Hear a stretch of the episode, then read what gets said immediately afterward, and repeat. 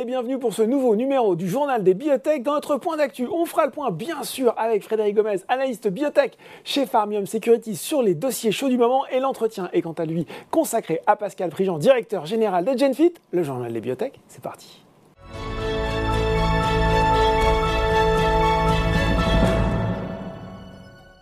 Et je reçois pour notre point d'actualité en pleine forme de retour de vacances Frédéric Gomez, analyste spécialiste biotech chez Farmium Securities. Bonjour Frédéric. Bonjour Laurent.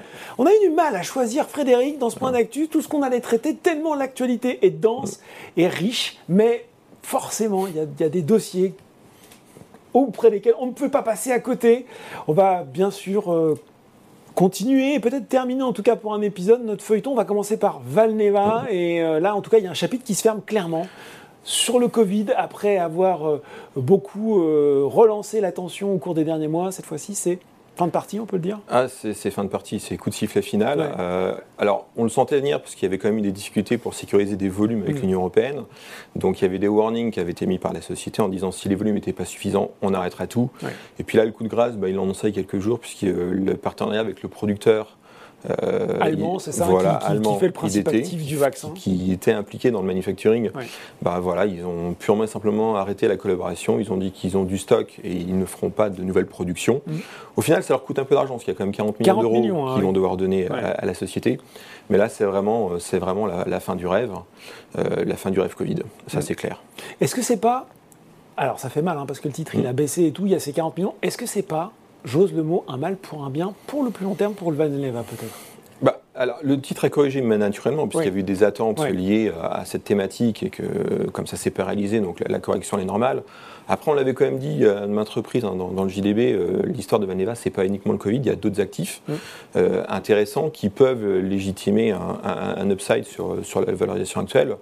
Euh, et surtout, il y aura quand même un gros news flow dans les deux trois prochaines années, tant sur le plan clinique que réglementaire. Mmh. Donc, il y a des moyens de, de, de, il y a des beaux moyens de rebond pour, pour la société. Euh, mais définitivement, le Covid, euh, c'est, c'est mort. Bon, c'est mort pour Valneva, mais pour le Covid, mais on le voit, il y a encore plein d'autres choses, notamment Lyme. Euh, autre feuilleton à succès, autre feuilleton à rebondissement, euh, D B V avec, là, euh, ça fait un peu mauvaise blague, de nouveau, euh, une étude suspendue par la F D A pour des problèmes d'adhérence de patch. Et là, on se dit, mais l'histoire bégaye ou quoi? Alors, c'est vrai que c'est un peu les montagnes russes. Hein, ce ouais. côté, euh, c'est vraiment des ascenseurs émotionnels. La société avait communiqué il y a quelques jours sur le fait que maintenant, c'est bon. Ils avaient réussi à trouver un terrain d'entente, d'entente un accord avec la F D A, avec la F D A donc ouais. tout était bon. Ils nous avaient décrit le, le, le, le design de l'étude vitesse, qui va donc être la nouvelle phase trois. Mm-hmm. Et puis là, c'est vrai qu'un peu patatras ce matin. Alors, ce qui est surprenant, c'est que moi, il y avait trois choses qui m'avaient interpellé sur, sur le communiqué de presse et puis le, le, le call où ils avaient présenté des slides. Euh, le premier, c'était l'âge des patients qui allaient être recrutés, parce que là, on a à nouveau... en fait, un, un, un raccourcissement, en tout cas une, une fenêtre plus étroite, puisque ça va être uniquement chez les enfants de quatre à sept, mmh. et non plus quatre à onze comme on avait au, pré- oui. au, au préalable. Donc là, ça veut dire que le potentiel de marché, bah, il continue à diminuer et on le rabote de tous les côtés. Euh, la deuxième chose qui m'avait surpris, c'était la taille de l'échantillon, parce qu'on est quand même à six cents patients hein, mmh. sur une randomisation deux pour un. Et pour rappel, généralement, la taille de l'échantillon, alors il y a des, des fois des considérations de safety, puisqu'il faut avoir un nombre minimum de patients exposés pendant un an, donc ça, ça peut influencer. Mais aussi, un des grands paramètres, c'est qu'on va prendre des hypothèses statistiques d'efficacité, oui. et pour être sûr d'avoir suffisamment de puissance statistique, bah, euh, plus le delta entre l'actif et le comparateur est faible, et plus il faut une taille d'échantillon qui soit forte Important. pour essayer ouais. d'avoir la, la stat. Donc là, le, le nombre de six cents, je, voilà, je, je le trouve un peu élevé. Alors, on n'a pas les, les hypothèses sous-jacentes utilisées mmh. par des B V, mais ça peut éventuellement poser question. Et la troisième chose qui était intéressante dans la communication de D B V à l'époque, donc c'est encore frais, c'était cette notion de, de temps d'adhésion du patch. C'est-à-dire oui. qu'idéalement, il faut que les gens aient vingt-quatre heures. Mais il était mentionné dans leur communication qu'il fallait que ce soit minimum douze heures. Mmh. Et là, la F D A ce matin est un peu revenue dessus en disant qu'il faut qu'ils clarifient plein de choses. C'est vrai que l'enjeu euh, autour de l'adhésion, c'est un serpent de mer. On sait très bien ce qui s'est passé dans l'étude précédente, qu'au réveil des enfants, bah, les parents trouvaient des patchs le détachés dans le lit. Détaché, ouais. Donc, euh, donc euh, la question, c'est qu'il risque d'y avoir une grande variabilité, puisqu'on ne sait pas si euh, tous les jours, pendant euh, un an, tous les enfants, le patch va vraiment ouais. tenir vingt-quatre ouais. heures. Voilà, le risque, qu'est-ce qui se passe si le patch reste en place que quinze heures, seize heures ou dix heures? Comment ça va être traité? Donc, euh, donc oui, il y a toujours ce serpent de mer sur l'adhésion. Euh, et, et, et là, est-ce que D B V va être en capacité de répondre rapidement aux exigences de la F D A? Première question. Parce que ça, ça, ça rouvre de nouveau une période d'examen, bah, de moment, discussion bah, qu'est-ce, pour qu'est-ce, pour qu'est-ce, Comment moment, ça se passe en, en tout cas, ils ne peuvent pas recruter le premier patient. C'est ça. Alors, ils avaient annoncé le premier patient au quatrième trimestre, mmh. donc euh, ils ont encore quelques semaines. Mais dans l'absolu, tant qu'ils ne sont pas capables de satisfaire aux exigences de la, de la F D A, euh, le recrutement est mis, est mis en pause. Bon, et ben encore une Tout fois. en sachant qu'il faudrait quand même qu'ils ne perdent pas trop de temps, parce que vu la durée de l'étude, on n'attend pas des datas avant deux mille vingt-cinq. Oui, et ça fait loin. Et ça quand même. fait très loin, ouais. Ça veut dire une absence quand même de news flow et de la consommation de trésorerie. Et bon. Bon, voilà. C'est compliqué, compliqué encore le, le dossier D B V. Euh, dans l'actualité récente également, ce deal conclu par Genfit. On va recevoir Pascal Prigent hein, en deuxième partie euh, de, de l'émission. Un deal pour acquérir le Suisse Versantis, spécialiste, biotech spécialiste euh, des pathologies du foie. Tiens, mmh. comme c'est bizarre. Non, mais alors là, là, ce qui est vraiment intéressant de cette histoire, c'est qu'on est vraiment sur la, la version deux point zéro, c'est-à-dire qu'on a un changement assez radical dans la, mmh. la stratégie d'entreprise. Euh, le coup de génie, pour moi, ça a quand même été de, de céder l'actif stratégique et historique, euh, dont on connaît le passif dans la N A S H, euh, à Ipsen, et d'en récupérer quand même une belle somme d'argent. Oui. La société s'était engagée à reconstruire un pipeline et à utiliser cet argent. Hein. Pour mmh. rappel, il y avait eu cent millions, cent vingt millions de prentes, plus vingt-huit millions de prises de, prise de participation au capital avec l'émission d'actions nouvelles. Donc, ils avaient déjà annoncé un petit deal concomitamment euh, avec euh, à l'opération Ipsen, euh, avec euh, GenoScience Pharma, mais c'était vraiment tout petit. Euh, là, c'est quand même une belle acquisition. Euh, alors, ils ont l'argent pour la faire, mais ouais. c'est quand même un pari osé, et il faudra que ce pari délivre dans le futur. Mm. Euh, mais c'est, c'est vrai que là, on, on est passé d'un marché de, de masse dans la N A S H, avec beaucoup de patients potentiellement, beaucoup de prescripteurs. Là, ils font l'acquisition d'un produit dans l'insuffisance euh, hépatique euh, qui, sévère qui peut conduire à la mortalité, mm. mais qui a déjà la définition de maladie orpheline. Il y a quelques jours, ils ont aussi là, eu la, la définition de maladie orpheline avec le produit qu'ils ont acquis là, de, de, de GenoScience Pharma. Mm. Donc, on passe vraiment de gros marchés à d'indications de niche orpheline. Donc là encore, c'est un, c'est un beau switch. Euh, maintenant, il va falloir qu'ils, qu'ils exécutent. Ils ont encore potentiellement peut-être un peu d'argent pour faire un, un, un nouveau deal. Mais là, l'acquisition de la société suisse, c'est quand même euh, potentiellement euh, trois nouvelles indications. Ouais. Donc voilà, je, je crois que maintenant, l'équipe clinique et l'équipe réglementaire, ils ont, ils ont du pain sur la planche. Ils, ils peuvent être bien occupés. Ouais. Et ben, on croise les doigts. La prochaine étape avec Versantis, c'est quand même l'initiation de, d'une phase deux sur soixante patients qui doit intervenir ce trimestre.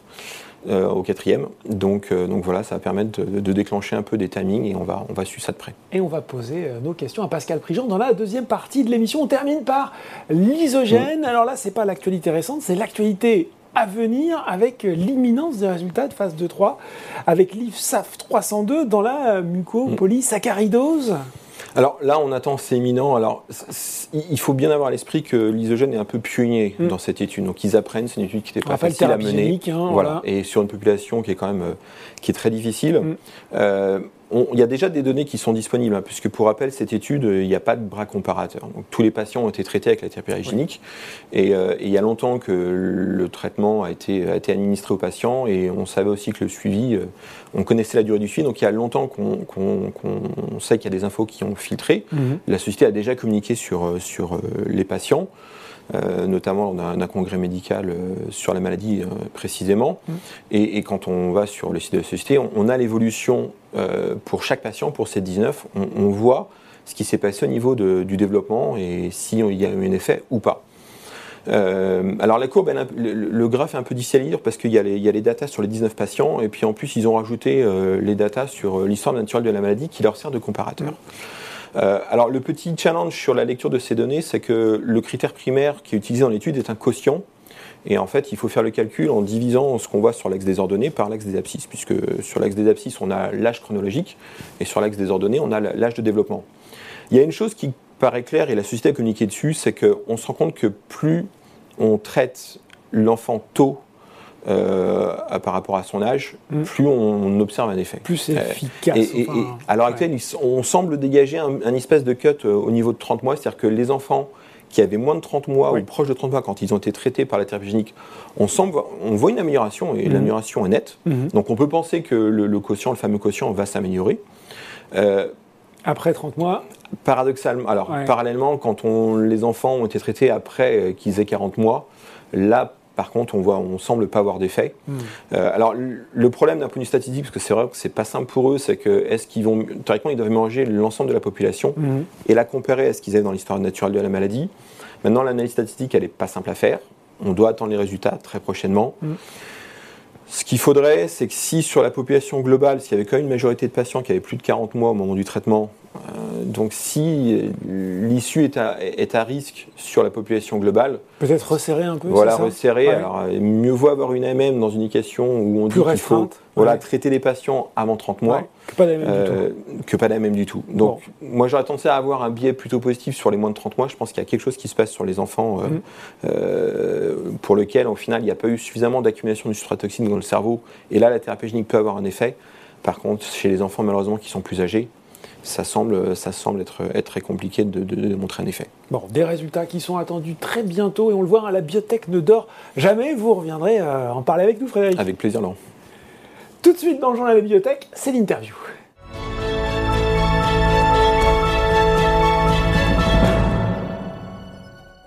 Et je reçois pour l'entretien dans le journal des biotech Pascal Prigent, directeur général de Genfit. Bonjour Pascal. Bonjour. Alors, la dernière fois où nous nous sommes parlé, c'était à la fin de l'année dernière, c'était pour une très bonne nouvelle, l'accord stratégique entre Genfit et Ipsen. On va sans doute l'évoquer dans cet entretien, mais ce n'est pas l'actualité récente de la société. Cette actualité, c'est l'acquisition de Versantis, Versantis Biotech euh, suisse, avec plusieurs actifs en développement, dans les maladies euh, du foie, logique, je serais tenté de dire. Euh, l'actif le plus avancé, c'est V S zéro un dans l'A C L F, Acute and Chronic Liver Failure, ou décompensation aiguë de la cirrhose associée à des défaillances d'organes en bon français, je l'ai dit sans faire d'accro. C'est ça. Est-ce que pour commencer, bah justement, on peut en savoir un petit peu plus peut-être sur Versantis, les différentes euh, indications dans lesquelles travaille la société et bah oui, aussi forcément un petit peu leur potentiel commercial. D'accord. Bah, Versantis, c'est donc une société biotech suisse, comme vous l'avez dit, qui est en fait une, une spin-off de l'E T H à Zurich. Donc l'E T H, l'école polytechnique de Zurich, est une, une institution mmh. académique très prestigieuse. C'est là où Albert Einstein était professeur. C'est euh, pas mal, comme voilà. référence. Voilà. Euh, et donc, euh, cette spin-off a été créé en deux mille quinze euh, à partir d'une technologie euh, assez innovante, euh, j'y, j'y reviendrai. Mm-hmm. Euh, et donc, ils ont trois domaines euh, dans lesquels ils travaillent, trois indications essentiellement. Mm-hmm. Donc, on a parlé de, de l'A C L F. Donc, l'A C L F, c'est une indication sur laquelle travaille également Genfit. Donc, cette décompensation euh, de la cirrhose euh, qui va entraîner euh, le, la décompensation d'autres organes ouais. extra-hépatiques, ouais. une maladie extrêmement, extrêmement grave, une condition extrêmement grave, euh, et un marché qui est estimé au niveau mondial à à peu près six milliards, six milliards de dollars par D'accord. an, donc un, un marché quand même relativement, relativement important. Ouais. Ensuite, ils travaillent sur une autre maladie rare du foie, là une maladie même encore plus rare, puisqu'il s'agit de l'U C D, qui est un trouble du cycle de l'urée qui touche en fait les nourrissons, D'accord. et ça touche un nourrisson sur dix mille euh, à peu près, euh, mais cette euh, maladie est très grave puisque en fait c'est euh, suite à un dysfonctionnement d'une enzyme impliquée dans ce, dans ce cycle de l'urée, mmh. euh, en fait le nourrisson n'est pas capable euh, de, d'éliminer l'ammoniac et en fait cette, euh, cette ammoniac s'accumule. qui s'accumule euh, peut entraîner des troubles graves puisqu'en fait la, la survie à cinq ans euh, n'est que de vingt-cinq pour cent. D'accord. Donc c'est, euh, c'est très grave et euh, Versantis développe également son produit V S zéro un dans cette indication pédiatrique. Mmh. Euh, et enfin, la trois, le troisième domaine dans lequel il travaille, c'est ce qu'ils appellent l'H E, ou euh, l'encéphalopathie hépatique. On va apprendre euh, tout un tas de nouvelles pathologies voilà. du foie. Hein. Et donc ça, c'est une pathologie qui touche les patients, les patients cirrhotiques, et en fait, le dysfonctionnement de leur foie entraîne ce trouble euh, neuropsychiatrique. Euh, et là, on est sur un marché qui, au niveau mondial, est de l'ordre d'à peu près deux milliards, euh, deux milliards de dollars. Donc, à chaque fois, des maladies rares, mmh. mais des marchés qui sont quand même, euh, qui sont quand même non négligeables euh, au niveau mondial, et surtout qui se caractérisent par euh, un besoin médical extrêmement important, puisque dans les trois cas dont on vient de parler, il n'y a pas ou peu de, d'options thérapeutiques disponibles mmh. pour, euh, pour les patients. Donc, qui dit maladie grave, avec très important niveau de sévérité, grosse morbimortalité et euh, pas de, d'option thérapeutique, mmh. dit euh, fort sentiment d'urgence, évidemment. euh, par rapport à, à, ces, à ces patients. Euh, quel est le, le stade de développement de ces différents, de ces différents actifs? Alors, l'actif le plus développé, c'est V S zéro un, euh, qui est donc sur le point de commencer sa, sa phase deux. Elle devrait être lancée euh, avant la fin de l'année. Euh, ensuite, sur euh, V S zéro un en, en pédiatrique pour ce, ce trouble de, de, du cycle du Luret, mm-hmm. et pour V S zéro deux, on est, on est plus en avant, c'est-à-dire qu'on est proche de la phase clinique, mais on n'y est pas encore. Bon. Euh, on voit bien la stratégie de Genfit de regarnir son portefeuille tout en s'affichant comme un spécialiste des maladies du foie. Qu'est-ce qui vous a convaincu finalement que Versantis était le partenaire, le candidat idéal? Alors, euh, vous vous rappelez de la, la stratégie, euh, on en avait parlé, euh, on en avait parlé ici même. C'est vraiment de se repositionner sur les maladies rares du foie. Donc le foie, parce qu'évidemment c'est là qu'on a notre euh, compétence, hein, aussi bien euh, en recherche avec tous les tous les travaux qu'on a pu faire euh, sur différents modèles, les organoïdes, le, les screenings phénotypiques, et cetera, et cetera. Et euh, également en développement, puisqu'on a acquis quand même une expérience importante de travailler euh, avec les agences euh, régulatories, avec euh, les leaders d'opinion, euh, avec euh, euh, les associations de patients dans ce domaine des, dans ce domaine des maladies du foie. Donc on a toute cette expérience-là, et on a décidé de, de vraiment se focaliser là-dessus, mais en ciblant donc des maladies rares, et des maladies sur lesquelles ce besoin médical était extrêmement, euh, extrêmement important. Donc, comme on le disait, pas d'option euh, thérapeutique pour les patients et euh, maladies graves et, et maladies en aigu, j'ai envie de dire, euh, plutôt que maladies chroniques euh, quand, quand on peut, pour être, euh, pour toujours ce sentiment d'urgence oui. et la possibilité euh, éventuellement d'avoir des, des parcours réglementaires qui puissent être, euh, qui puissent être raccourcis. Donc, c'est dans cette logique qu'on a développé euh, N T Z dans, le, euh, dans la C L F. Mm-hmm.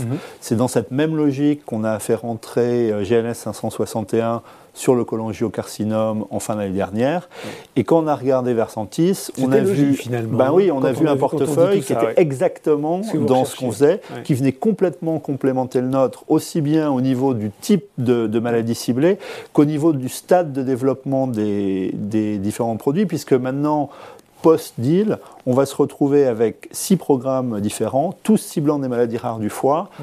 allant d'une phase trois déjà bien avancée, on parle de la, de la P B C avec l'elafibranor, jusqu'à des, des, euh, des programmes qui sont mmh. plutôt en préclinique, avec potentiellement, dès l'année prochaine, euh, trois phases deux, Euh, donc, euh, possibilité d'avoir un news flow extrêmement, extrêmement riche. riche. Bon. Absolument. Euh, comment va se passer la, la collaboration entre les deux groupes? Alors, euh, bon, Versantis, c'est une, c'est une petite structure. Hein. Oui. C'est, euh, ils sont neuf. Mmh. Euh, et donc, euh, la logique est vraiment euh, de, d'absorber ces équipes au sein de, de Genfit, de garder tout le monde, puisque la logique du deal n'était pas uniquement une logique de portefeuille de produits, c'était mmh. également une logique de renforcement des équipes.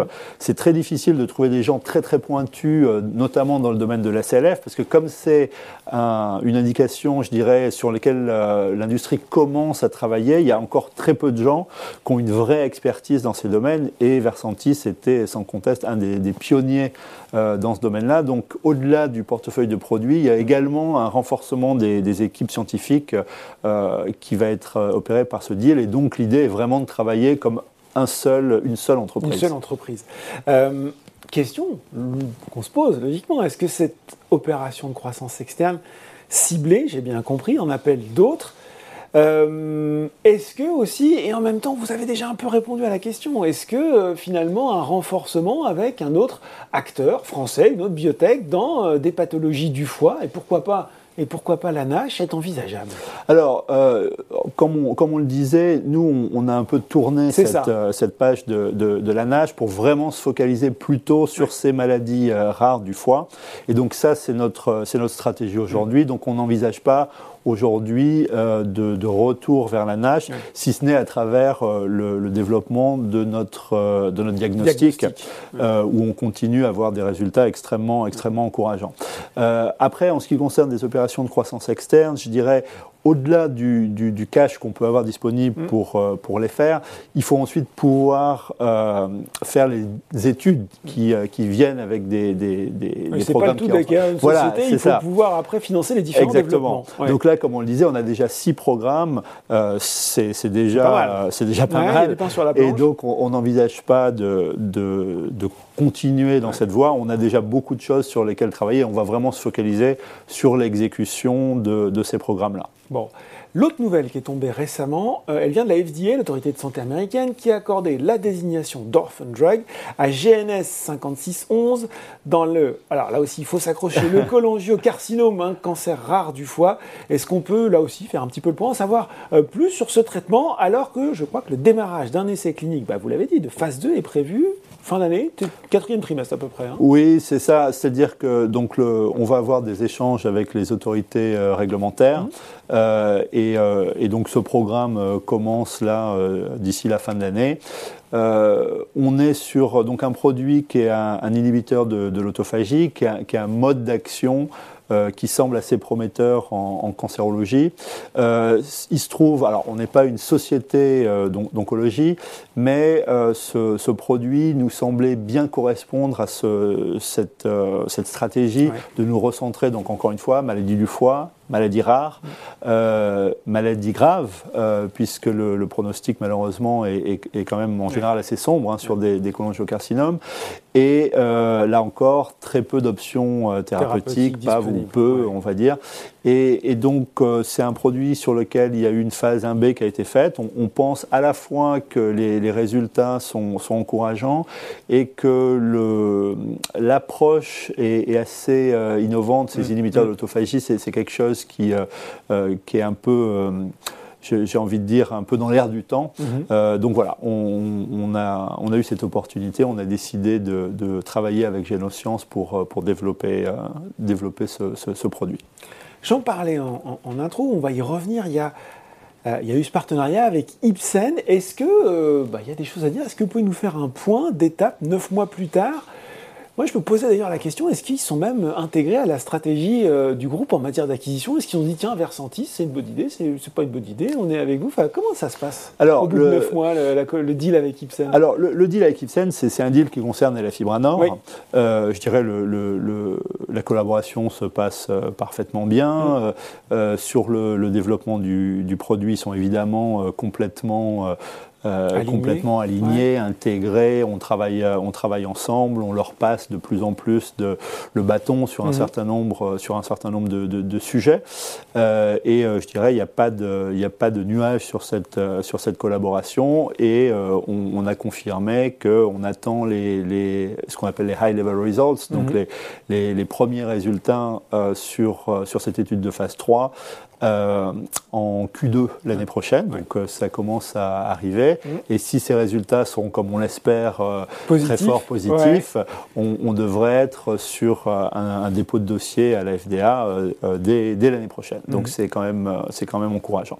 Après, euh, je dirais, euh, c'est un actionnaire important pour nous, Ipsen, mmh. mais bon, ils ont huit pour cent, donc mmh. euh, ils ne sont pas euh, intégrés à la, à la, à la stratégie, stratégie, si vous voulez. C'est, c'est plutôt a posteriori, ouais. une fois que le, le deal est fait, que évidemment on, on a pu avoir, on a pu avoir leur feedback, eux, et ouais, ils ouais. sont également présents au board et, euh, et euh, ils ont été tout à fait, tout à fait supportifs euh, du deal. Et je rappelle que, que dans notre deal avec Ipsen, on leur a également donné euh, la, la primeur euh, ouais. en cas de, de développement euh, qui, euh, qui fonctionne pour mm-hmm. euh, discuter d'un partenariat éventuel en, en commercialisation.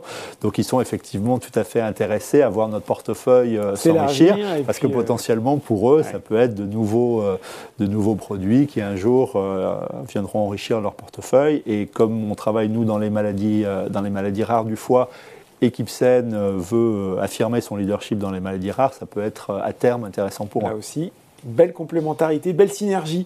Euh, est-ce qu'on se fait l'agenda, allez, express de Genfit pour, pour les mois à venir? Qu'est-ce qui va, qu'est-ce qui va se passer, même si on a, on a déjà abordé quelques rendez-vous au cours de cet entretien? Alors, notre, notre agenda à très court terme, on va faire un certain nombre de ce qu'on appelle des pipeline days, donc mm-hmm. pour présenter maintenant l'ensemble de ces programmes, ouais, parce, parce que c'est vrai qu'on a beaucoup de plus de choses. Ouais, il va falloir... Euh, euh... Voilà, donc on va, on, va faire, on va en faire un en France, on va en faire un à, à New York. Mm-hmm. pour euh, montrer aux investisseurs à la fois le potentiel de ces programmes et un peu quoi attendre en termes de, de timeline, et cetera.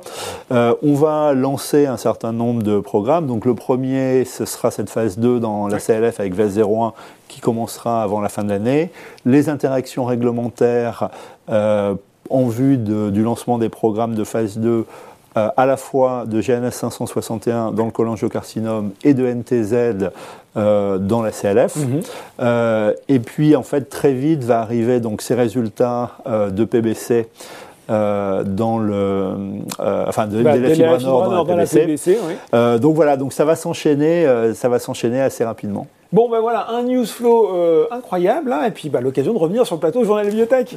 Absolument, merci beaucoup. Merci Pascal. Pascal Prigent, directeur général de Genfit, le journal des biotech. C'est fini pour aujourd'hui. On se retrouve eh bien, dans deux semaines pour un nouveau numéro.